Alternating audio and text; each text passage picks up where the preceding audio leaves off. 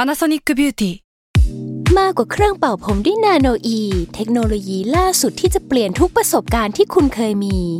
นาโนอีมอยส์เจอร์พลัสเพิ่มความชุ่มชื้นให้เส้นผมหลังใช้งานมากขึ้นถึง 18 เท่า พร้อมชะลอการเฟดของสีผมสำหรับคนชอบทำสีผม ดูแลความชุ่มชื้นทั้งเส้นผม หนังศีรษะและผิวคุณ Panasonic NA0J มีเทคโนโลยีนาโนอีที่ care only you Hi, I'm Daniel, founder of Pretty Litter. Did you know cats tend to hide symptoms of sickness and pain? I learned this the hard way after losing my cat, Gingy. So I created Pretty Litter, a health monitoring litter that helps detect early signs of illness by changing colors, saving you money and potentially your cat's life. Pretty Litter is veterinarian developed, and it's the easiest way to keep tabs on your fur baby's health right at home. Go to prettylitter.com and use code SPOTIFY for 20% off your first order and a free cat toy. Terms and conditions apply. See site for details. แซลมอนพอดแคสต์มันสดอร่อย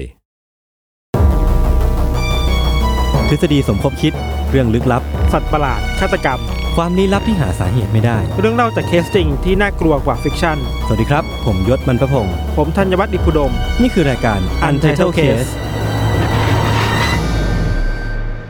สวัสดีครับ สวัสดีครับ ยินดีต้อนรับเข้าสู่รายการ Untitled Case อีกเช่นเคย ครับ ผม ผม พูดอย่างนี้ทุกตอน ใช่ครับ ตอนนี้ หาที่คุณครับ วันนี้เรามาอยู่กันใน EP ที่ 9 แล้วเนาะ ใช่ครับ ก็มาอยู่กันในเรื่อง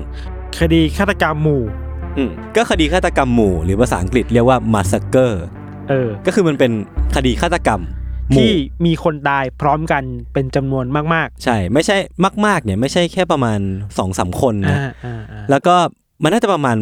เกือบสิบคนอะที่ผมไปเสิร์ชมาก็ประมาณนั้นแหละ เอ นะ อคือคือเราไม่รู้ว่านิยามชัดเจนของมันอ่ะ อืม มันต้องเท่าไหร่อ่ะแต่พอ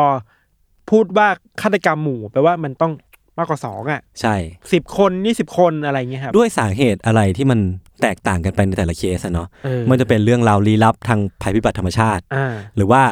จะก่อเหตุโดยฆาตกรคนเดียวกัน ตั้งใจให้เกิดการตายพร้อม ๆ กัน ใช่ใช่ใช่ โอเคครับ ก็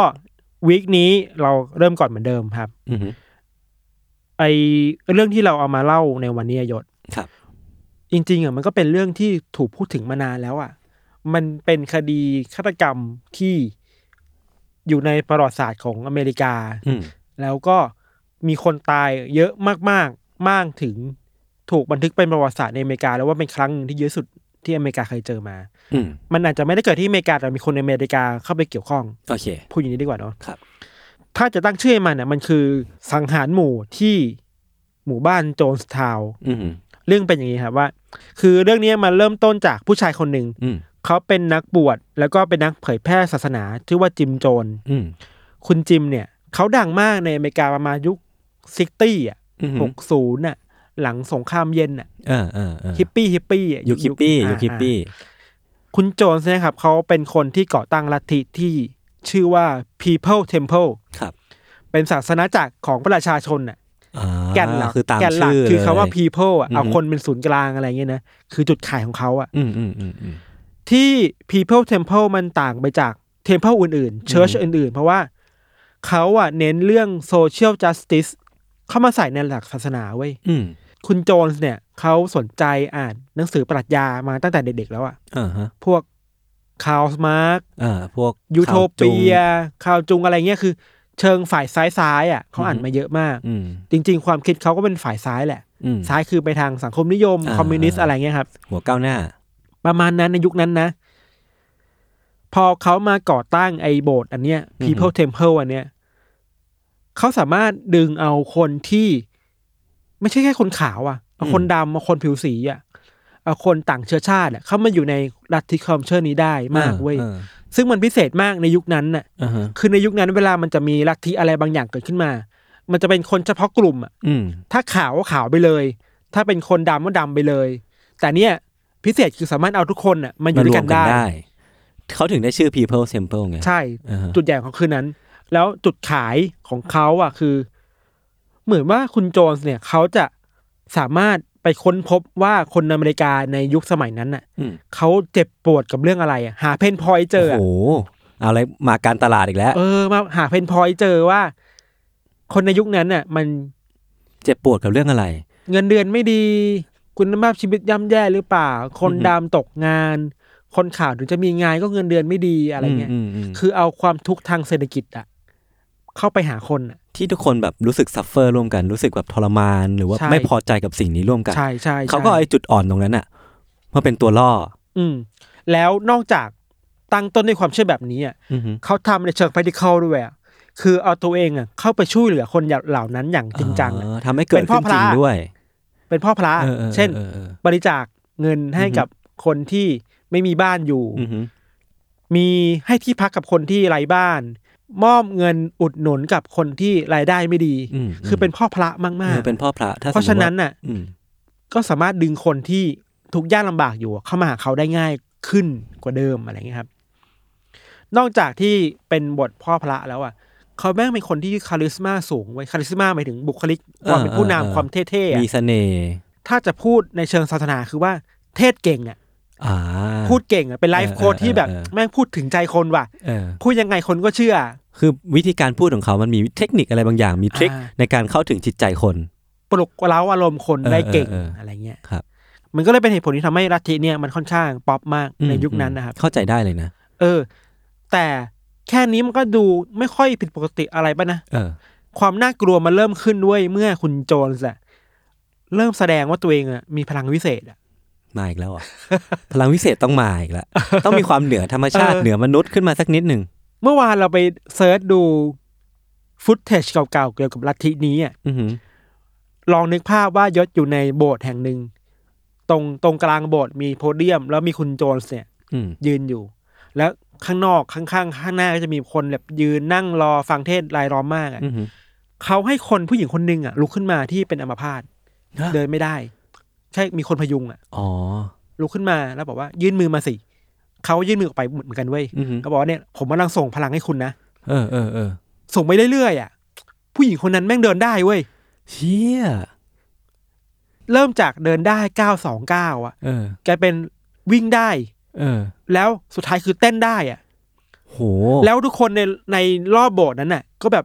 เฮฮามาก คือ ปลุกใจมากอ่ะ แห่ร้องเลยอ่ะ คือมัน เออ เขาเคยเป็นอัมพาตมาก่อนใช่ไหม ใช่ ทั้งตัวปะ ใช่ แต่ว่ามันก็มีคนนี้มาตั้งข้อสังเกตว่านี่คือโฆษณาชวนเชื่อหรือเปล่าเตรียมกันหรือเปล่าอะไรเงี้ย อือหือ ก็ว่าไป อืม แต่ว่านี่คือวิธีการหนึ่งที่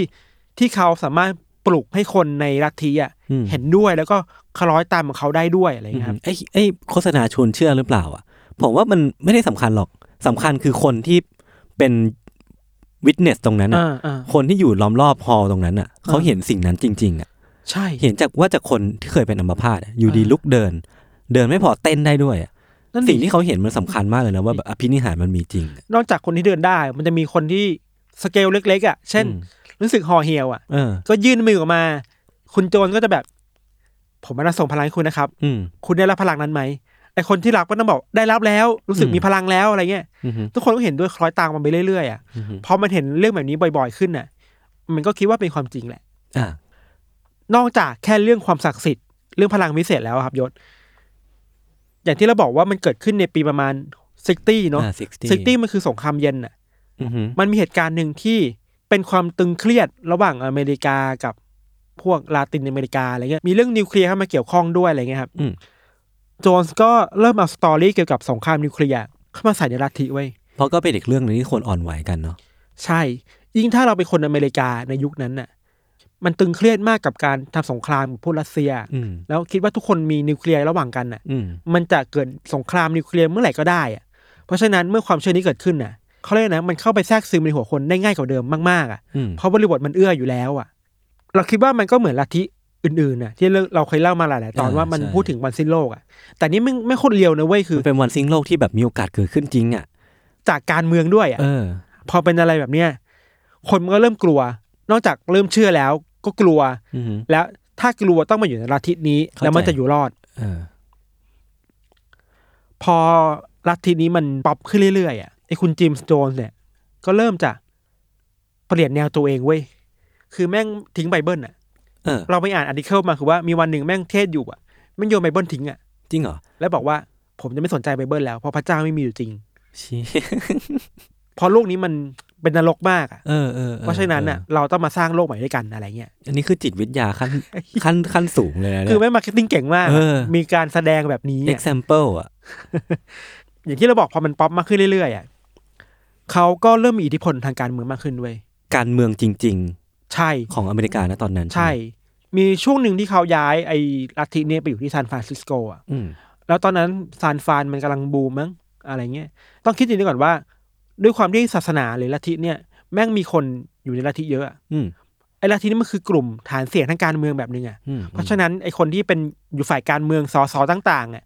มันก็จะเข้ามาหาลัทธินี้อะ ม เพื่อแบบอ่ะมาช่วยเหลือเราหน่อยนะอะไรเงี้ย แล้วคนในลัทธินี้ก็มีส่วนร่วมในการบริหารเมืองด้วย อืมอืมอืม เพราะฉะนั้นมันแยกศาสนากับการเมืองได้ยากมากในกรณีนี้อะ อืม แต่มันก็เป็นดาบสองคมเว้ย คือนอกจากเอาตัวเองเข้าไปอยู่ในการเมืองแล้วอ่ะ การเมืองก็เข้ามาเล่นเขาด้วยนะ ใช่ เพราะว่าเขามีกลุ่มคนจำนวนมากไง มันเป็นแบบฐานเสียงจำนวน ใช่ มหาศาลเลยนะ ใช่ แล้วก็เริ่มมีคนแอนตี้อ่ะ เออ เหนือปะพอมึงเทคไซด์ฝั่งหนึ่งฝ่ายหนึ่งแล้วอ่ะ เอครับ อีกฝั่งหนึ่งก็จะแบบ เอ้ย เราต้องตรวจสอบองค์กรนี้นะ มันดู อืมอืมอืม ไม่ชอบมาพากลนะ เขาถูกตรวจสอบมากขึ้นเรื่อยๆอ่ะ ลองคิดดูว่าจากคนนี้มันเคยกลุ่มความเชื่อ เออก ลุ่มศาสนา กลุ่มกลุ่มพฤติกรรมคนได้อ่ะ มันเริ่มถูกตรวจสอบอ่ะ อืม เขาก็เริ่มหาที่ทางใหม่เว้ย อืม ที่จะหนีจากการตรวจสอบแบบนี้อะ อืม แม่งหักดิบมากเลยว่ะแม่งย้ายไปต่างประเทศเลยอะ เหรอ ย้ายคนทางลัทธิอ่ะจากที่ซานฟรานอะ จากซานฟรานย้ายไปต่างประเทศเลยเหรอ ใช่ ย้ายไปทั้งหมดเลยเหรอ อมริกาใต้ย้ายที่ตั้งของศูนย์บัญชาการอะไรบางอย่างเนี่ย เออ เราย้ายคนที่เป็นแฟนบันธุ์แท้อะ อืม ไปต่างประเทศอ่ะ โห เพื่อหนีการถูกคุกคามจากภายนอกอ่ะ ผู้ที่อยู่ในลัทธิตรงเนี้ย น่าจะเป็นพวกฮาร์ดคอร์แฟนนะถึงย้ายตามประเทศหนี ใช่ ตามไปด้วย ถ้าเป็นยุคสมัยนี้คือเป็นท็อปฟอลโลเวอร์ใน Facebook อ่ะ เอ อท็อปแฟน ท็อปแฟนท็อปแฟ น ประเทศที่เขาหนีไปอ่ะ มันชื่อว่าไกอาน่าเว้ยเคยได้ยินปะ เคยได้ยิน อยู่ในอเมริกาใต้ อยู่เหนือบราซิลขึ้นมานิดนึง อยู่ข้างๆเวเนซุเอลา อือหือ คือก็เป็นอเมริกาใต้เขตที่มาลาตินอ่ะ ร้อนๆ อะไรเงี้ยอะไรเงี้ยเขาสัญญาคนไว้ว่า ในพื้นที่ที่เขาจะไปอยู่สร้างเมืองใหม่ที่ไกอาน่าเนี่ย มันจะเป็นยูโทเปียสำหรับคนทุกคนเว้ย ยูโทเปีย อีกแล้ว มาอีกแล้ว ยูโทเปียนี่คือ ทุกคนจะอยู่ด้วยกันอย่างสงบสุขอะมีความสุขไม่มีภัยคุกคาม ไม่มีความทุกข์ ไม่มีความทุกข์ยิ้มแย้ม อิ่มเอิบ อืม อะไรเงี้ย ก็คือมันเป็นยุคฮิปปี้ด้วยแหละพี่ ทุกคน ฮิปปี้ แสวงหาความสุขแบบนั้น อืม นะ ใช่ แล้วเอาเขาจริง ๆอะคุณโจนส์เนี่ยเขาสนใจอย่างที่เราบอกก็สนใจอ่านปรัชญามานานอะ ครับ เขาเคยอ่านหนังสือเรื่องยูโทเปียของโทมัสมอร์มาก่อน อ่ะผมไม่เคย โทมัสมอร์เป็นคือคนตั้งต้นเรื่องไอเดียเรื่องยูโทเปีย ม อะไรเงี้ย ครับ แปลว่าเขาก็อยากจะทำไอ้เรื่องไอเดียที่อยู่ในหัวเขาอะให้มันเป็นจริงได้อะ อืมอืมอืม ขณะเดียวกันเนี่ยเขาก็อ่านคาร์ลมาร์กเว้ย อืม อ่านคอมมิวนิสต์แมนิเฟสโต เออ ซึ่งมัน เป็ พูดถึงระบบ กนล คอมมู วน น่ะ เออเออ การการสร้างสังคมที่มันเท่าเทียมกันน่ะ ครับ คือไม่งเอาไอเดียในหัว มายัดใส่เมืองนี้อ่ะ เออเออ แล้วอยากสร้างเมืองตาม โห ความคิดตัวเองอ่ะ เหมือนเล่นเกมเลยอะ เราว่าไม่งเหมือนเหมือนบทบาทการเป็นพระเจ้าของตั เอ วเอ อง อะ เออเหมือนเขาซ้อม เอาตรงๆมันมันน่ากลัวเหมือนกันนะที่เขาสามารถซ้อมจำลองบทบาทการเป็นพระเจ้าได้เขาสามารถสร้างเมืองจำลอง ที่เขาอยากทำอะไรก็ได้ อยากให้คนมีความเชื่ออะไรก็ได้ แล้วมันจะไม่ถูกตรวจสอบด้วยไง เพราะว่า เขาไม่งอยู่ไกลอเมริกามาเอกอ่ะ อเออเออ คือมึงต้องจริงจังแค่ไหนในการไปบอกรัฐบาลของประเทศที่มันโลกที่สามอะ อืมอืมม เพื่อมาตรวจสอบองค์กรนี้หน่อยลัทธินี้หน่อยมันเป็นไปไม่ได้เป็นไปได้ยากอ่ะ มอืม เขาเรียกชุมชนนี้ครับว่าโจนส์ทาวน์ อืม คือเอาชื่อตัวเองมาตั้งเป็นเมืองอะ ครับบ่งบอกนะว่า เป็นของเขา เออ โจนส์ทาวน์นี่แม่งปกครองแบบคอมมิวนิสต์มากเลยเว้ย อือหือ หลักการปกครองแบบคอมมิวนิสต์ในเมืองนั้นน่ะ ทุกคนเท่าเทียมกัน แบ่งทรัพยากรร่วมกันไม่มีใครเป็นเจ้าของอะไรอย่างใดอย่างหนึ่งอะทุกคนแชร์ได้วยกันหมดอะ อือหือ มันมีคนที่ เคยอยู่ในนั้น แล้วเออกมาเล่าผ่านสารคดีที่เราไปดูเขาบอกว่า ตอนแรกอ่ะเขาก็มีความหวังสูงมากไงนะว่าเมืองนี้มันจะเป็นยังไง แต่ว่าสิ่งแรกที่เขาเห็นตอนที่รถอะมันขับเข้าไปในเมืองแห่งนี้อะ อืม คือมันต้องผ่านป่าที่มันแบบดิบชื้นอ่ะ อืม ผ่านแบบอะไรมากๆประมาณสามสิบชั่วโมงไปถึงนะครับแต่สิ่งแรกที่เห็นนะคือ ป้อมปราการประตูอ่ะ อืม ที่สูงมาก แล้วป้อมนั้นน่ะ แม่งมีคนถือปืนยืนคุมประตูอยู่อะ โอ้โห คนมันก็เริ่มสงสัยว่าไอ้นี่คือยูทูเปียแบบไหนที่มึงบอกกูว่า เออ ถ้าเป็นยูโทเปียจริงทำไมมึงต้องมีการ์ดมา ทำไมต้องใช้อำนาจ เออ ต้องใช้ความรุนแรงมาบังคับกันด้วย คนก็เอเริ่มอ สงสัยนิดนึงแล้ว อือหือน อกจากที่เขาวางคอนเซปต์ว่ามันจะเป็นคอมมูนคอมมูนแบบที่ทุกคนเท่ากันเนาะเขาพยายามตัดขาดคนในนั้นน่ะ ออกจากโลกภายนอกให้ได้มากที่สุดอ่ะ เออ ไม่มีการสื่อสารเลยอ่ะ มือถือไม่มีโทรศัพท์ไม่มีสิ่งที่จะสื่อสารจากในหมู่บ้านนั้น ออกมายังข้างนอกได้อะมีแค่วิทยุระยะสั้นอะ อือฮึ วอกกี้ทอกกี้อะ อืม กับจดหมายเท่านั้นเอง โอ้โห จดหมายที่นานๆที่ถึงเขียนออกมาข้างนอกได้อะไรเงี้ย แล้ววิทยุผมไม่แน่ใจว่าไอ้ด้วยป่าบริเวณที่มันเป็นป่ารอบข้างอะ อืม มันจะทำให้สัญญาณที่ส่งออกไปมันดิมลงหรือเปล่า ใช่ อย่างนี้ด้วย เราว่ามันคือความตั้งใจของไอ้คุณโจนส์นั่นแหละ ที่จะตัดขาด ตัดขา ป ด ระ ค เท น ศ ออกไป ะผมเรียกว่าประเทศเลยก็ได้นะ ประเทศเล็กๆเนี่ยออกจากประเทศอื่นทั้งโลกอะ เราเรานึกภาพเมืองนี้เหมือน ไม่รู้ยศเคยดูมิซอมมาหรือเปล่าอะ เคย ผมเพิ่งไปดูมาเหมือนกัน เออมันคือ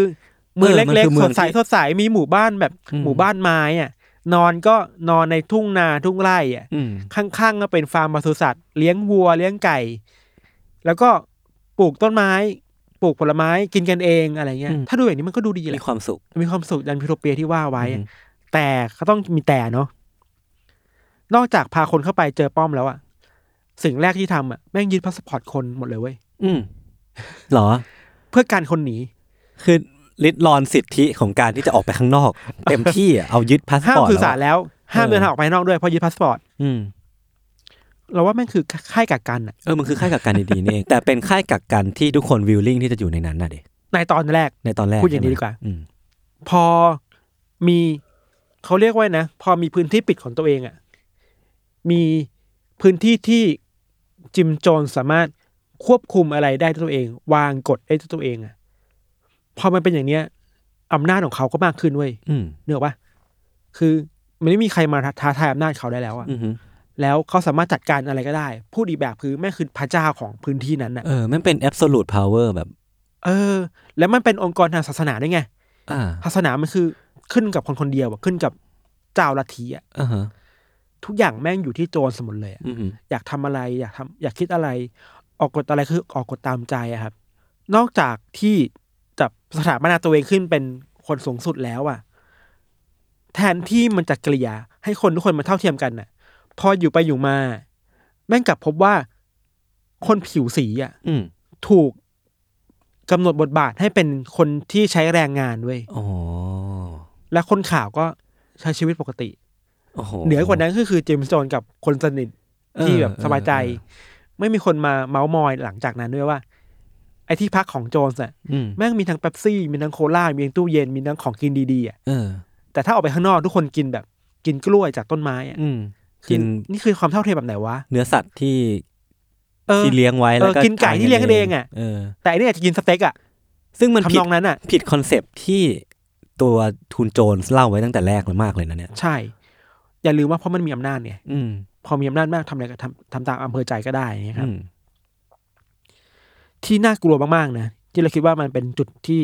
เป็นปัจจัยสำคัญที่ทำให้เกิดเรื่องราวในภายหลังเกิดมาคือว่า ในชุมชนนั้นๆน่ะ อืม ชุมชนเล็ก ๆ ไม่จะมีเสียงตามสายอ่ะ อืม คือพูดจากบ้านหนึ่งแล้วว่าได้ยินเสียงทุกบ้านอะไรเงี้ย ครับ โจนส์แม่งพูดอะไรก็ได้ของตัวเองอ่ะ เออ ผ่านเสียงตามสายอย่างเงี้ยตลอด 24 ชั่วโมงอ่ะ อ่าฮะ พูดอะไรก็ได้อ่ะจะพูดทฤษฎีสมคบคิดอะไรก็ได้อ่ะ ถ้าสมมุติว่าเป็นสื่ออ่ะก็เปรียบเทียบกับสื่อในปัจจุบันที่ถ้าสมมติว่ารัฐบาลมันควบคุมสื่ออยู่เนาะ อืมอืม ก็จะเป็นการพรอพกันด้าอย่างหนึ่ง โคตรพอพกันด้า เออเออ คือแม่งพูดตลอดอ่ะพูด อืม พูดทุกชั่วโมงอ่ะ แล้วมันจะมาด้วยสัญญาณคำว่า attention attention อ่า แล้วก็จะพูดอะไรของตัวเองไปเรื่อยเขาพูดแค่เรื่องที่ว่า อยากให้คนข้างในรู้ว่าข้างนอกมันย่ำแย่ยังไงอะ เออ เช่นข้างนอกมันเฮี้ยนะ เออ ข้างนอกมันเลวนะ เออเออ แม่งมีแต่คนที่ทำสงครามกันนะ เพราะฉะนั้นน่ะ คุณอยู่ที่นี่อ่ะ ปลอดภัยที่ ปลอ สุ ด ด ภัยสุด แล้ว แล้วอยู่กับ มีความสุข เข ที่สุด เนี่ยหะ แล้ว ดีที่สุดแล้ว พูดอย่างนี้ทุกวันน่ะ อืมอืม จากคนที่มันไม่เคยเชื่อ พอมันถูกกรอกหูอย่างนี้ทุกวันอ่ะ ไม่มีทางเลยที่เขาจะหลุดออกมาจากความเชื่อนั้นได้ เออ มันน่ากลัวไง มันถูกกรอกหูทุกวันนะค เอ รับ อครับ ตัดภาพมาในอเมริกา อืม ญาติญาติๆของคนที่อยู่ในลัทธินี้อะก็เริ่มเป็นกังวลแล้วเว้ย เออ เพราะว่าในตอนแรกๆอ่ะ ก็มีคนเขียนจดหมายมาหา อืม ไม่ถึงคนในค่ายคนในหมู่บ้านนั้นนะเขียนจดหมายมาว่าตอนนี้ชีวิตเป็นยังไงบ้างอะไรเงี้ยพอผ่านไปสองสามเดือนอ่ะจดหมายเริ่มไม่มีแล้ว อืม ก็เริ่มสงสัยเริ่มเป็นห่วงกันว่า ตายไหมนะ เออ เป็นยังไงกันอยู่บ้าง ไม่มีไม่มีใครสามารถรู้การเป็นอยู่ของคนที่เขา เออ เคยรู้จักได้เลย แล้วอย่าลืมว่า ไอ้กลุ่มลัทธิเนี่ยมันก็มีคนที่แอนตี้มาตั้งแต่แรกอยู่ อื แล้ อ วอะ หือ เขาก็เลยรวมตัวกันเว้ยไปบอกให้นักการเมือง ไปตรวจสอบหน่อย เออ ช่วยหน่อยเถอะบินไปหาที่เมืองนั้นหน่อยเถอะ อ่าฮะ อยากรู้ว่าลูกเขาเป็นไง แฟนเป็นไงญาติเป็นไงอะไรครับ อืม ก็มีนักการเมืองคนหนึ่ง ชื่อว่าคุณลีโอไลออนเขาพานักข่าวไปด้วย พาช่างภาพ พาคนที่ถ่ายวิดีโอได้ พาญาติของคนที่อยู่ในลัทธินั้นจำนวนหนึ่งบินไปด้วยอะ เพื่อที่เพื่อที่จะได้ไปเป็นพยาน อ่า แล้วก็ไปบันทึกเหตุการณ์ อ่า ว่า ว่า เกิดอะไรขึ้น ไอ้เมืองนี้มันทำอะไรกันอยู่วะ เออ วันแรกที่เขาไปอ่ะ ทุกอย่างมันเป็นปกติมากเลยอะ อืม ทุกคนแฮปปี้ ก็คือเป็นยูโทเปีย เออทุกคนยิ้มแย้มอ่ะ ตอนเช้าออกไปทำไร่ทำนา กลางคืนมากินข้าว แล้วก็เต้นรำกันร้องเพล นี่ ง มัน กั มิ น สซอมมาชัดๆเลยนี่ มา ห ก ว่าม ากอ่ะ เราคิดว่าเหตุการณ์นี้อาจจะเป็นรากฐานเขาหนังแนวเขาของสมัยใหม่ก็ได้อ่ะ เออ ถ้าใครยังไม่ดูมิสซอมมาก็ขอให้ไปดูนะครับส ใช่ นุกมาก เข้าใจว่าทีมคณะชุดนี้เขาอยู่หลายวันเว้ย อือหือ จุดเปลี่ยนคือว่ามีคืนหนึ่งก่อนนอนน่ะเขาจะมาคุยมามาแลกเปลี่ยนความเห็นกันน่ะ คุณไรอันก็บอกว่า เนี่ยผมอะได้ข้อมูลมาจากภายนอกเยอะมากแล้วว่า หมู่บ้านนี้มันเป็นยังไงมันแย่ยังไง อืม แต่ผมเนี่ยไม่เห็นจริงแล้วอะผมคิดว่ามันวันเดอร์ฟูลมากอะ อืม มันดีมาก อืม มากเลย อืม ทุกคนก็แฮปปี้ปรบมือการดีใจออกไปกอดคุณคนนี้อะ อืมอืม ว่า อืม โอเคเรารอดแล้วอะไรเงี้ย เออเออ แต่ว่าในคืนวันนั้นน่ะ มีจดหมายปริศนาอันหนึ่งเว้ย อืม มาส่งให้กับคุณไลอัน อืม ข้อความในจดหมายเขียนว่า โปรดช่วยเราออกจากที่นี่ทีเถอะ เฮ้ย เชี่ยหนังมากว่ะ เชี่ย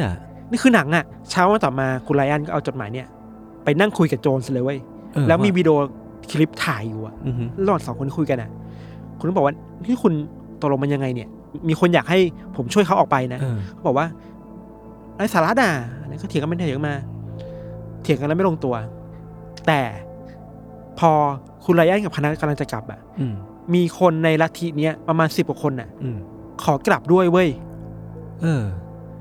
เราคิดว่าน่าจะเป็ทั้งๆที่วันน กลุ่มเดียวกับคนที่ส่งจดหมายมา เออทั้งๆที่วันก่อนหน้าก็ทุกคนก็มีความสุขมีแฮปปี้กันดีไม่ใช่เหรอ ซึ่งมันเป็นไปได้ว่ามันจัดฉาก เออ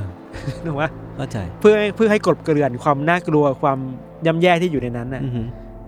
แล้วก็มีคนกลับจริง อืม ๆสิบกว่าคนนั่งรถบรรทุกจากหมู่บ้านนั้นไปที่สนามบิ ออกกับ น คุณไรอันด้วย เออออกมาด้วยกัน แต่ด้วยความที่เครื่องบินในยุคนั้นน่ะ เครื่องบินมันเป็นเครื่องบินเล็กอะ อือหือ ขึ้นได้ไม่เยอะมาก เพราะฉะนั้นต้องรอสองรอบ อืม รอบแรกก็มีพวกคนในหมู่บ้านที่อยากกลับส่งกลับก่อน อืม แล้วที่เหลือคือพวกคุณไรอันนักข่าว นักหนังสือพิมพ์ พอเครื่องบินลำแรกบินไปได้ สบายใจทุกคนกลับ อืม ระหว่างที่รอลำที่สองกำลังมารับอะ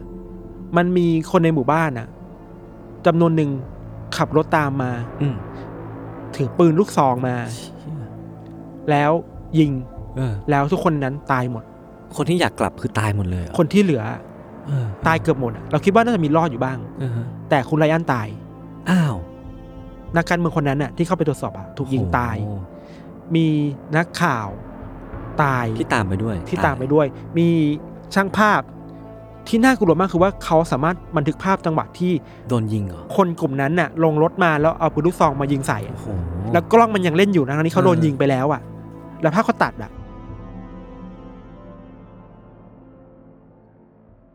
สุดท้ายคือว่าก็มีคนตายที่สนามบินนั้น เราคิดว่าเหตุการณ์นี้มันเป็นเหตุการณ์ที่ทำให้โจนคิดว่าตัวเองถูกคุกคามอะ อืม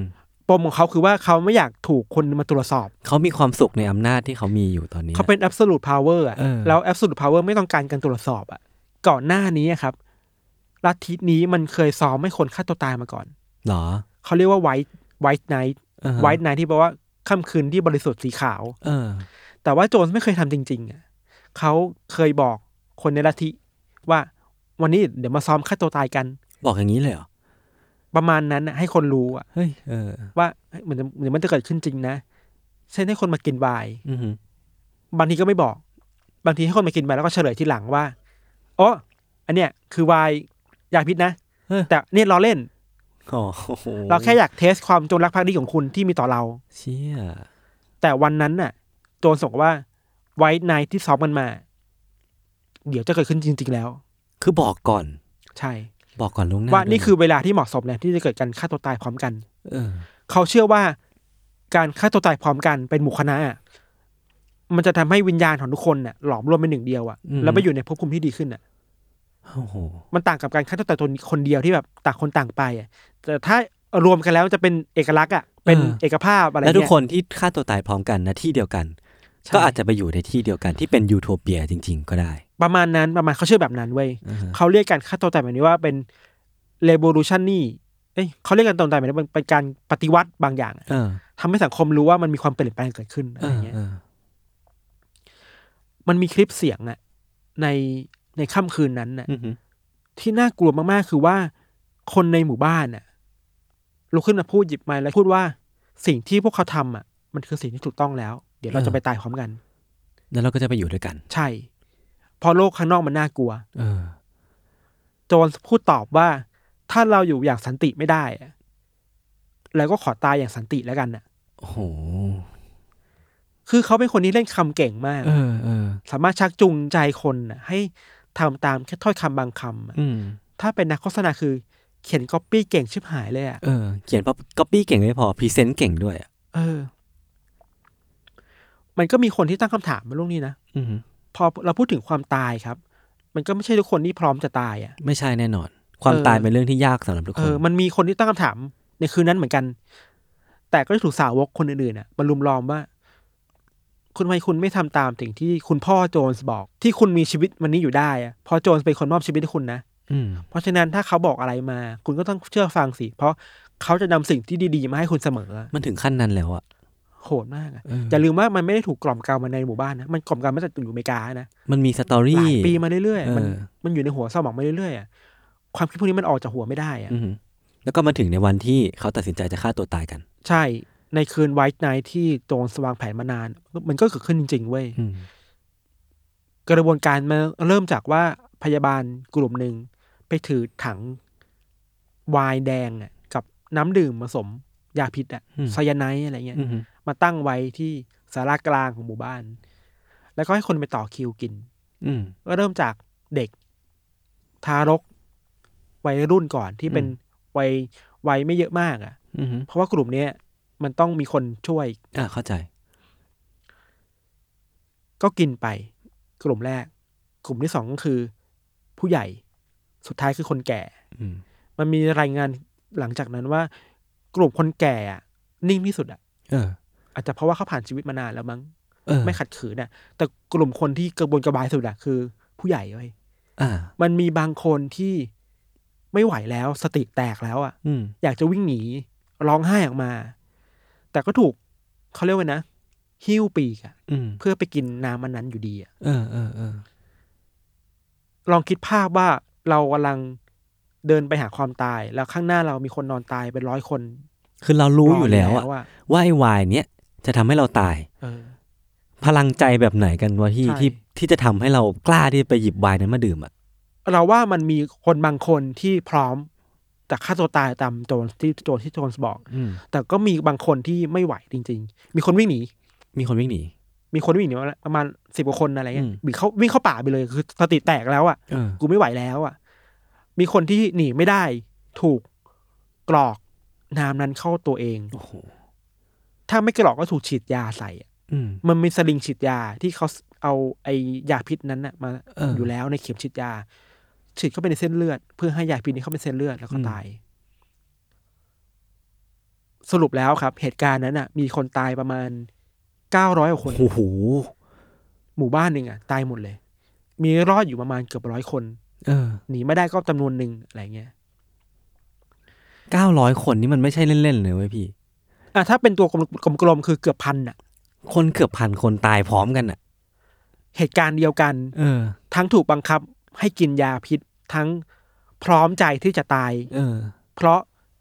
คนคนหนึ่งสั่งว่าคุณต้องไปตายอ่ะ เพราะคนคนเดียว สั่งให้คนเก้าร้อยกว่าคนไป นี่คือ ตย ความ ได้ เชื่อของคนน่ะ ที่มันพร้อมจะเชื่อตามคนที่เขาคิดว่า มีอิทธิพลเพียงพอ มีความน่าเชื่อถือเพียงพออย่างเงี้ยครับ อืมแล้วคุณโจรเองอะพี่ สุดท้ายแล้วคุณโจนสันน่าจะเหลือเป็นคนสุดท้าย เออ แต่มันยังเป็นปริศนาอยู่เว้ยเพราะว่าหลังจากที่มีตำรวจเข้าไปที่หมู่บ้านนั้นน่ะ อืม เขาพบคุณโจนส์แล้ว หัวเขาอะถูกกระสุนยิง แต่ไม่รู้ว่ายิงตัวตายหรือว่าถูกยิง เออ แต่ cause of death คือถูกยิงตายที่ ที่หัว เออ สิ่งที่ทำให้เราคิดว่าเรื่องนี้น่ากลัวที่สุดอะคือ ภาพของการที่เรากำลังจะเดินไปหาความตายอะ อืม แล้วมันมีคนที่ตายนอนรอตายอยู่ก่อนหน้านั้นแล้วอะ อืมม โอ้ยความตายมันใกล้มากเลยนะเว้ยยศ แล้วมันเป็นสิ่งที่เราต้องทำด้วยอะ มันหนีไม่ได้อะ เออ ไม่ไม่ถึงว่าหนีไม่ได้ในเชิงที่ว่า ในบริบทของคนพวกนั้นอ่ะ ในกลุ่มนั้นน่ะ เขาไม่ได้มีช้อยส์อื่น บางคนอาจจะพอใจกล้าวิ่งหนีเข้าป่า อืม แต่ก็ต้องหนีไม่ให้คนที่อยู่อ่ะ จับ เออ ได้อ่ะมันมีคนบอกเลยนะว่า ที่นั่นมันมีที่เราบอกมันมียามที่ถือปืนตลอดเวลา อือฮึ ใครหนีถูกยิงใครหนีถูกยิง หนีไปไงก็ตายอยู่ดีอ่ะ มีคนรอด อ่ะอ๋อต้อง มีคนรอดอยู่บ้าง อ่าฮะ สามสี่คนที่พวกนักข่าวจะไปสัมภาษณ์ในอนาคตอะไรเงี้ยครับ จากทั้งหมดเนี่ย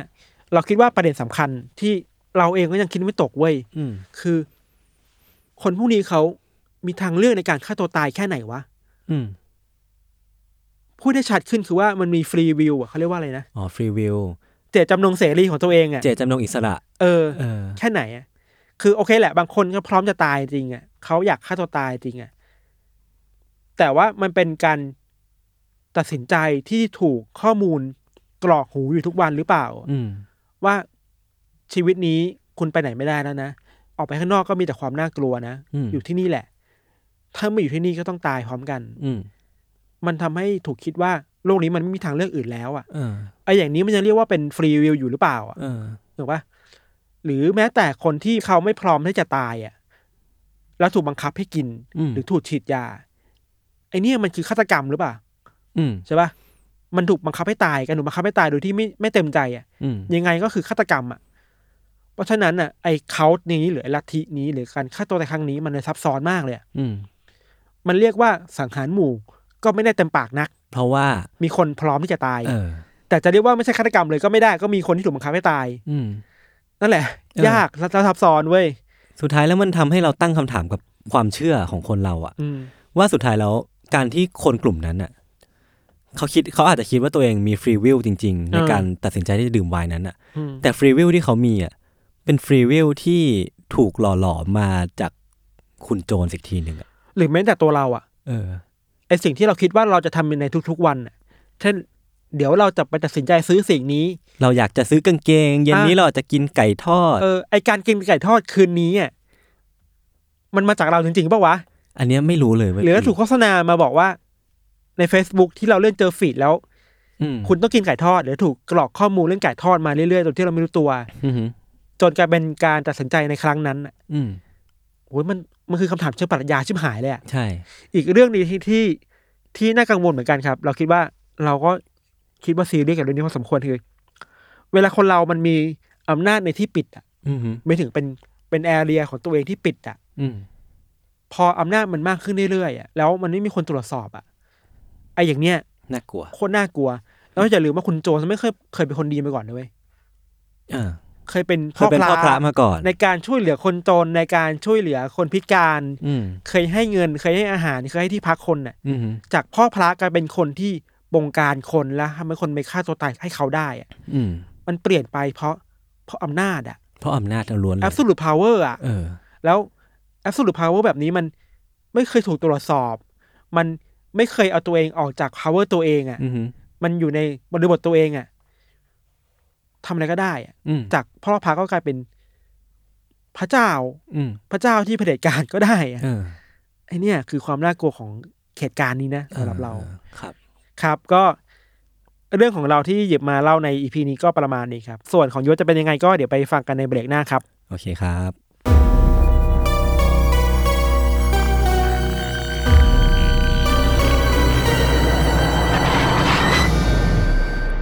โอเคครับ ยินดีต้อนรับกลับเข้าสู่รายการ The Case ในเบรกที่2เนาะ ครับผม ก็หลังจากฟังเรื่องของพี่ทันกันไปอย่างเมามันนะ เมาเหรอมัน เหรอ มมันมันมากสำหรับ โอเค ผม คคืรับ อสนุก มาก ก็คือเรื่องของผมเนี่ยพี่นานเหมือนกัน ไม่ถึง หมายถึงมันเกิดขึ้นนานแล้ว อ๋อโอเคผมไม่เล่น คือ มุกแล้ว คือ รับ ฆาตกรรมหมู่ที่ผมเตรียมมาเนี่ย มันอาจจะไม่ใช่เรื่องที่มีคนตายเยอะขนาดพี่ทัน แต่ว่ามันเป็นเรื่องราวที่เกิดขึ้นเมื่อประมาณพันห้าร้อยปีที่แล้ว ยุคโบราณเลยเถอะ เออ คือยุคแบบโหประมาณปีคศสี่ร้อยแล้ววันเนี้ยพี่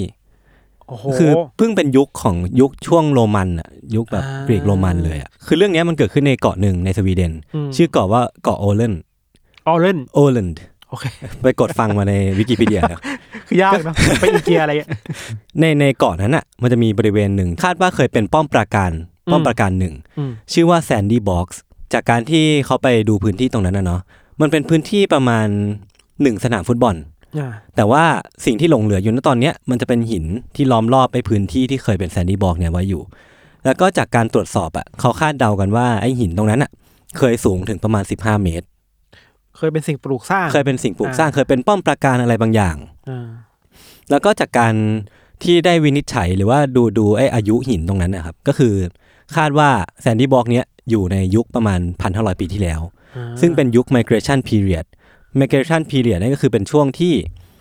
โรมันตะวันตกกำลังเริ่มล่มสลายแล้ว มีการอพยพออกไปข้างนอก เใช่ ก็คือคนที่อยู่เคยอยู่ในโรมันตรงนั้นอ่ะก็จะเริ่มอพยพเข้ามาในยุโรปมากขึ้น อ่า แล้วพออพยพเข้ามาในยุโรปอะพี่ มันทำให้เกิดความวุ่นวาย อ่า มันทำให้แบบอาจจะมีการก่อเหตุ หรือมีการฆาตกรรมกันเกิดขึ้นเพราะว่ามีความวุ่นวายมีคนเข้ามาเยอะมากอะก็เลยไอ้คนคนสวีเดนนะตอนนั้นน่ะก็เลยตัดสินใจสร้างแซนดี้บองเนี่ยเพื่อเป็นป้อมปราการหลบภัย อืม ให้คนเข้ามาอยู่ในระหว่างที่เป็นพีเรียดตรงเนี้ย อืม การสืบค้นไอ้แซนดี้บองตรงเนี้ยมันเริ่มต้นในปี 2010ไว้ยพี่ คือมันเริ่มมาจากการที่ไอ้รัฐบาลสวีเดนอ่ะเขาได้ข่าวมาว่ามีโจร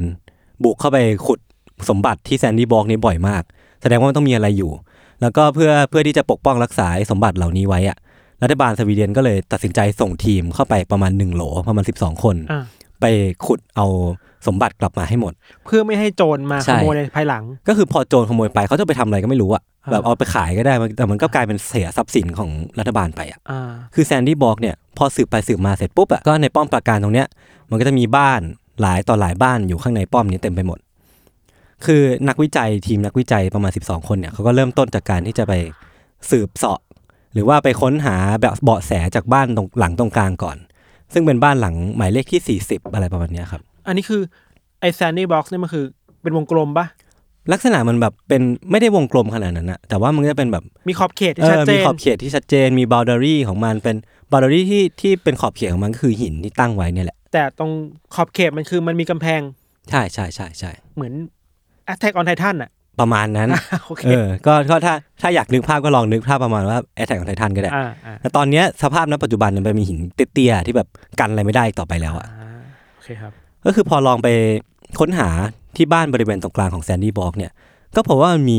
มีสมบัติอยู่ในนั้นจริง ๆ เป็นเข็มกลัดเงิน กระดิ่งเงินแหวนทองอำพันเครื่องประดับโบราณนะไม่รู้เต็มไปหมดเลยเว้ยพี่ แล้วก็มีสร้อยคอที่ทำเอามาจากหอยอ่ะก็คือมันเป็นเครื่องประดับที่คนคนที่เคยอยู่ตรงเนี้ยเก็บไว้จริง ๆ แกนนำสำรวจคนหนึ่งชื่อว่าวิกเตอร์ สิ่งที่ทำให้วิกเตอร์เนี่ยสงสัยมาก จากการที่คนพบหลักฐานพวกเนี้ยเนาะคือเขาสงสัยว่า ทำไมของเหล่าเนี้ยมันถูกวางไว้เป็นอย่างระเบียบแบบแผนจังเลย คือมันมันไม่ได้กระจายตัวแบบ ใช่ มั่วๆมันเขาเรียกว่ามีระยะห่างที่เป็นแพทเทิร์นของมันตัวเอง มันมี ใช่ไห แพทเทิร์นของมัน มันไม่ใช่ว่าเขาลืมทิ้งไว้ อ่า แล้วก็เกิดเหตุการณ์อันนี้ออกจากบ้านไปแล้วลืมไว้ แต่ว่ามันมันมีการวางซ่อนไว้อย่างดีอะ เออเออ มีการนัดแนะแล้วว่าจะเก็บของไว้ตรงเนี้ย แล้วทำไมเขาถึงไม่เอาไปด้วยวะ มันก็ต้องมีสาเหตุที่ เออ ความจงใจความตั้งใจ อันนี้คือปมแรกแหละ เออ ในปีแรกในปี 2010 ที่เขาเริ่มมาสำรวจเขาก็เริ่มสงสัยแล้วว่า เอ้ย คนที่เคยอยู่ที่เนี่ยทำไมเขาไม่เอาเครื่องประดับของตัวเองไปด้วยวะ ทั้งๆที่เขาเป็นคนซ่อนไว้เองอะ อ่า เออเนื่องด้วยที่ว่าช่วงปี 2010 ที่เขาเริ่มต้นสำรวจแซนดี้บอกตรงเนี้ย มันมีช่วงเวลาที่จำกัดเว้ย คือเขามีเวลาแค่อาทิตย์เดียว เมื่อเขาเจอหลักฐานอย่างนี้ครบแล้วปุ๊บเขาก็หมดเวลาแล้ว เขาเลยต้องโพสต์โพนหรือว่าเลื่อนไอ้การสืบเสาะไปต่อไปปีหน้าในปี 2011 อืม ซึ่งเขาก็กลับมาเว้ยพี่ ปรากฏว่ากลับมาเขาก็เจอสมบัติอีกเยอะแยะมากมายเลยนะ แบบไม่ว่าจะเป็นเครื่องประดับที่เคยเจอไปแล้ว หรือว่าแบบพวกเงินพวกทองเจอเพิ่ม เยอะขึ้นมาอีก แล้วก็ถูกวางด้วยแพทเทิร์น ใช่ เป็นระบบ ใช่ แบบนั้นเหมือนกัน ใช่ ก็คือรู้ว่ามีการวางซ่อนไว้ อ่า ไม่ใช่แบบลืมทิ้งไว้เหมือนเดิม อ่า แต่ว่าในวันสุดท้ายของการค้นหาในปี 2011 เนี่ย พวกเขาก็ได้เจอสิ่งหนึ่งไว้พี่ สิ่งนั้นคือซากกระดูกเท้าของคนสองข้าง อยู่ข้างในบ้านหลังนั้น มันเริ่มเริ่มเจอสิ่งอื่นมากขึ้น ที่ไม่ใช่แค่สมบัติ แต่ว่าเนื่องด้วยว่าเวลาที่จำกัดอีกแล้วเขาก็เลยต้องกลับมาสำรวจอีกทีในปีหน้า ค้างคาใจมากเลยนะ คือถ้าเราเป็นนักสำรวจอะพี่เรารู้สึกว่าทำไมกูต้องกลับบ้านเนี่ยกูอยากรู้ต่อว่ามันมี แพทเทิร์นกำลังมา เออคือพอเขากลับมาอีกทีปีหน้าเลยพี่ในปี 2012 อ่ะ เขาก็พาทีมกลับมาเต็มเลยนะประมาณ แล้วก็ได้กลับมาสืบต่อเรื่องราวที่เคยค้างคาไว้อ่ะ ปรากฏว่าเขาก็ได้เจอซากกระดูกของเจ้าของเท้าที่เขาเคยเจอเมื่อปีที่แล้วนะ คราวนี้เขาเจอเต็มๆเลยว่าแบบชายคนเนี้ยลักษณะคือวัยรุ่น แบบไม่ได้แก่มากประมาณ 18ถึง20 แต่ว่าที่แปลกไว้ยพี่ คือกะโหลกของวัยรุ่นคนเนี้ยลักษณะคือโดนของมีคมฟาด คือมันเห็นรอยร้าว ใช่คือแบบ เห็นรอยรูอะไรอย่าง มัน งี้ ไม่ใช่ ด้ว แค่ ย รอยร้าวมันเป็นเหมันมันถูกฟันด้วยของมีคมอะรูปกระโหลกที่มันถูกหั่นอะ อ่า มันก็จะแบบเป็นแผล ถูก ที่ เฉื เนีย อน นปะ มาก เออ คิดเราคิดเหมือนแตงโมที่มันถูกเฉือน ใช่ ลงไปข้างใน อะไรประมาณนั้น อ่า แต่อันเนี้ยมันเป็นกระดูกคน อ่า คือสภาพที่เขาไปพบอะคือคือมันเป็นศพของวัยรุ่นคนเนี้ยนอนแหงนหน้าอยู่ แค่คนเดียว ตอนเนี้ยเจอคนเดียวก่อน แต่ว่าน่าจะถูกทำร้ายร่างกาย ใช่ น่าจะถูกดาบฟันไม่ก็โดนโดนขวานฟัน อ่า แต่ปรากฏว่าพอเขาดูบริเวณแถวนั้นนะพี่เบาะแสแถวแถวๆบริเวณบ้านนั้นน่ะ ก็บอกว่าบ้านหลังนั้นน่ะ ไม่ได้สูงมากเมื่อเทียบกับส่วนสูงของซากกระดูกที่เขาพบแล้วอ่ะเขาเลยคาดเดาว่าท่านั่งสุดท้ายก่อนที่เขาจะโดนฟันน่ะ มันต้องเป็นท่าที่เขานั่งคุกเข่าอยู่แน่นอนเลยเว้ยบ้านน่ะมันน่าจะเป็นบ้านในสมัยก่อนที่มันไม่ได้สูงมากอะ เออ เพราะฉะนั้นการที่คนเราจะฟันคนอีกคนหนึ่งด้วยของมีคมในระดับ จากที่สูงกว่านั้นได้ มัน ใช่ แปลว่าคนนั้นต้องนั่ง ต้องอยู่ในระดับที่ต่ำกว่า อ่โอเคโอเคเข้าใจละ ซึ่งเขาก็เลยคาดเดากันว่าเป็นท่านั่งคุกเข่าเว้ย ซึ่งก็ไม่น่า ใช่ท่านั่งที่น่ารื่นลม เออ ก็ได้ มันทำให้ด้วยความที่เราต้องประติดประต่อหลักฐานไว้ยพี่ เราไม่รู้จริง ๆ ว่ามีอะไรเกิดขึ้นในวันนั้นน่ะ แต่หลักฐานทุกอย่างที่ของคนพบมา มันก็จะค่อย ๆทำให้จินตนาการภาพในวันนั้นน่ะ มันชัดเจนขึ้นอีกครั้งหนึ่ง แต่ว่าที่น่าสนใจไว้ยพี่ ก็คือข้างๆของ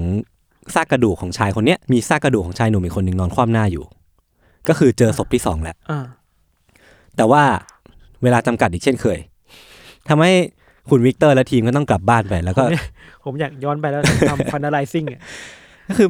สวีเดนเป็นประเทศที่ไม่ได้มีงบวิจัย เออเออเออ ไม่ได้มีงบวิจัยโบราณคดีกับเรื่องที่แบบไม่ได้มีคดีเกิดขึ้นอ่ะ ไม่ได้มีการโจรกรรม ไม่ได้แบบมีคดีฆาตกรรม า เขาก็เลยไม่ได้มีงบไปให้แบบทางทีมไปสำรวจเพื่อที่จะทำในเรื่องที่มันไม่ได้จำเป็นอะเนาะ ซึ่งตอนนั้นอาจจะยังไม่ใช่โปรเจกต์ใหญ่ที่ ใช่ มันทุ่มทุนมา เออ ทำให้เสร็จในแป๊บเดียวอะ อืม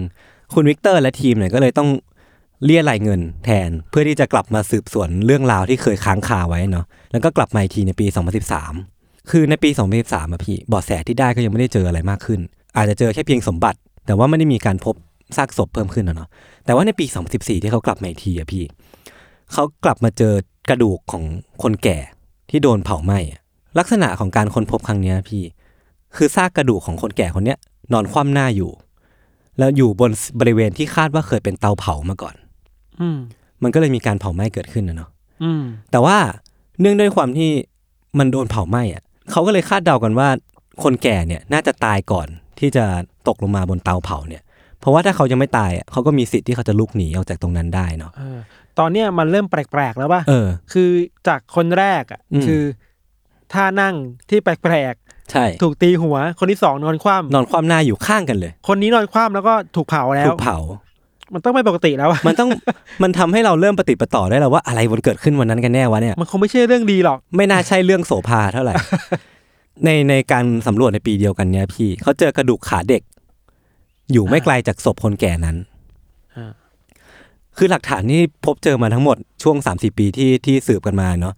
มันมันบ่งบอกมากเลยเว้ยว่าว่าวันสุดท้ายของพวกเขาเหล่าเนี้ยไม่ใช่วันปกติธรรมดาแน่นอนอะ่ะเขาก็เลยเดาๆกันว่าอาจจะมีใครบางคน เข้ามาในบ้านหลังนี้ แล้วก็ฆ่าทุกคนทิ้งก็ได้ เป็นไปได้ว่าสามสี่คนนี้อาจจะเป็นสมาชิก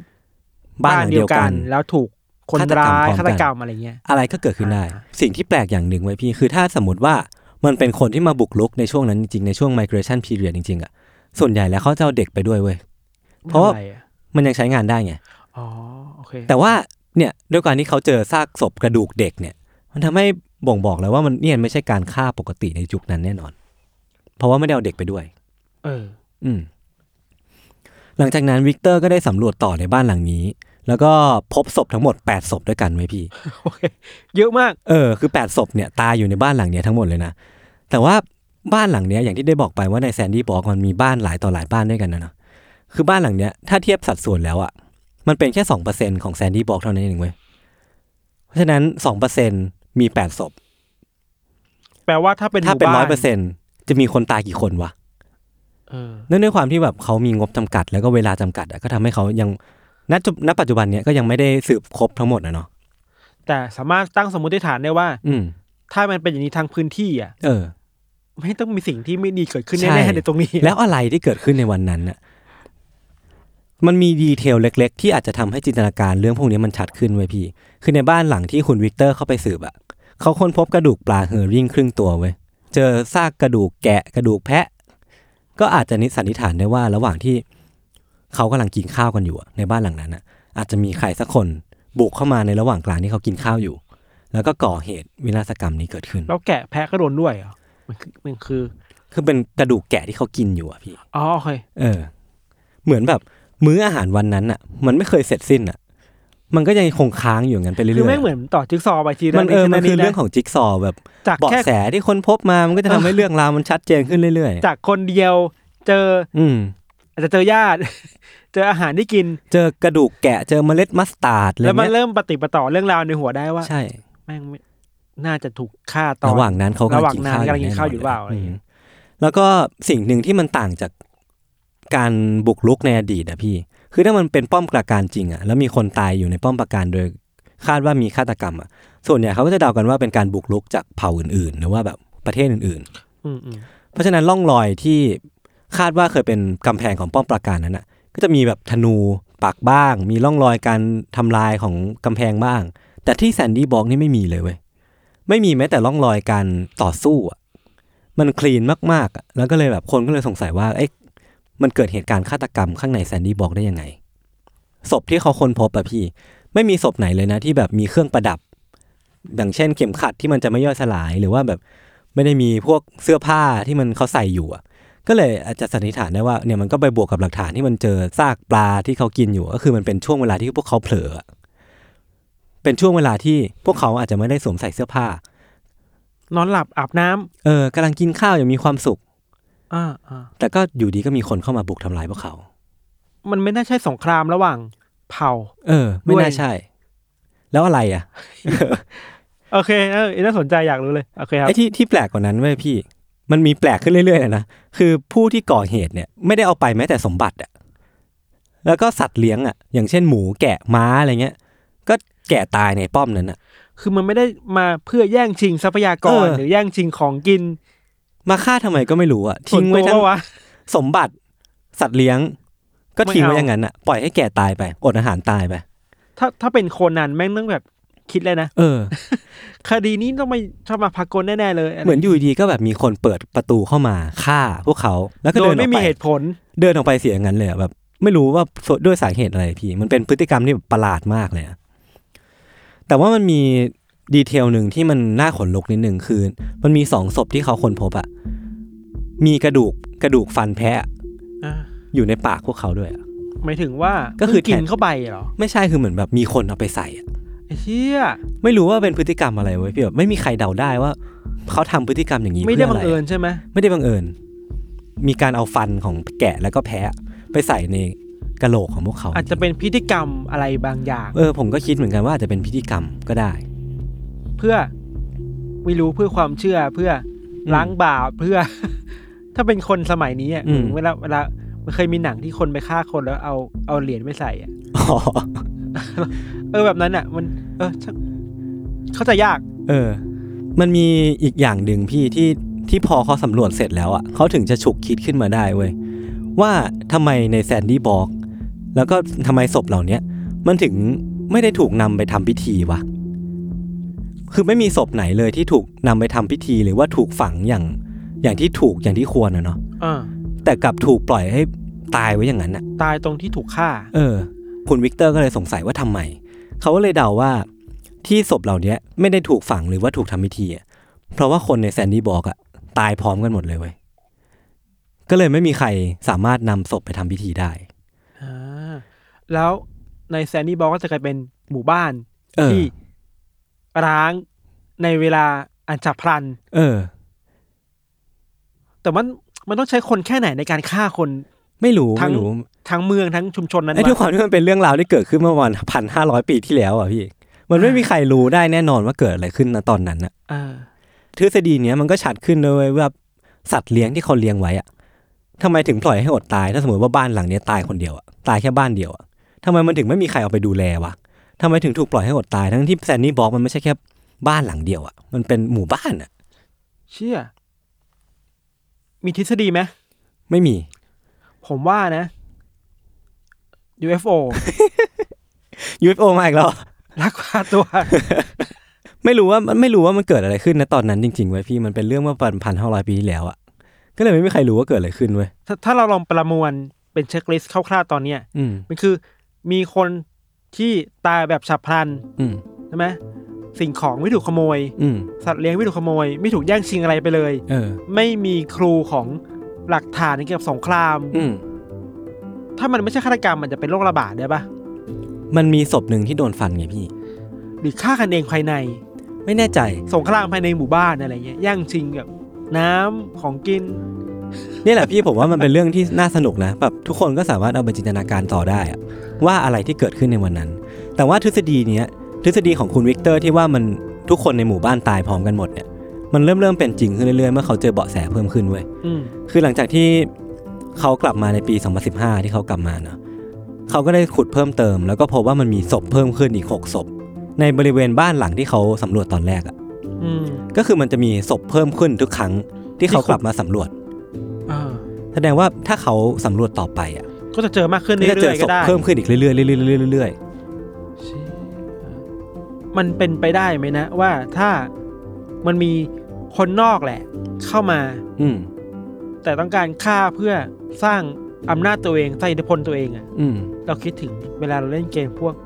โดตา นึกออกว่า เออ ไปฆ่าไปฆ่าคนเพื่อตรงนั้นอ่ะ เพื่อเอา เพื่อสร้างหมุดหมายอะไรให้ตัวเองอ่ะ ว่านี่คือพื้นที่ของฉันนะ มันแต่ก็ไม่รู้ว่าสาเหตุ คืออะไรเลยเว้ยพี่ คือเขาก็ไม่ได้เอาอะไรไปอ่ะเอาเด็กเด็กก็ไม่ได้เอาไปนะ เด็กก็ถูกปล่อยไว้ให้ตายตรงนั้นอ่ะ มันไม่ใช่การฆ่าเพื่อแย่งชิงอำนาจหรืออะไรเงี้ย แล้วเราก็ไม่รู้ว่าเขาขัดแย้งอะไร ใช่ ด้วยใช่ห ไม่รู้ไม่รู้ ไม่มีเฉลยหรอ ไม่มี ผมก็อยากรู้เหมือนกันเนี่ย ค้างคาใจมาก ลองไปคิดต่อแล้วกันเนาะก็วันนี้เรื่องที่ผมเตรียมมาก็มีประมาณนี้ครับ ครับก็ลึกลับอ่ะ อืม และเข้าใจยาก เราว่าเวลาเราพูดถึงการฆาตกรรมหมู่หรือว่าการตายพร้อมกันเป็นจำนวนมากอ่ะ เรียกว่าเสน่ห์ก็ไม่ได้เนาะ เพราะมีคนตายเนาะเรียกว่าความน่าสนใจของสิ่งเหล่าเนี่ยมันคืออิมแพคของจำนวนอ่ะ เออ ใช่ไหมอิมแพคของจำนวนแล้วอิมแพคของ เงื่อนง เงื่อนงำที่ทำให้คนที่ ไม่รู้จะเป็นสมาชิกสังคมเดียวกันน่ะ ำอืม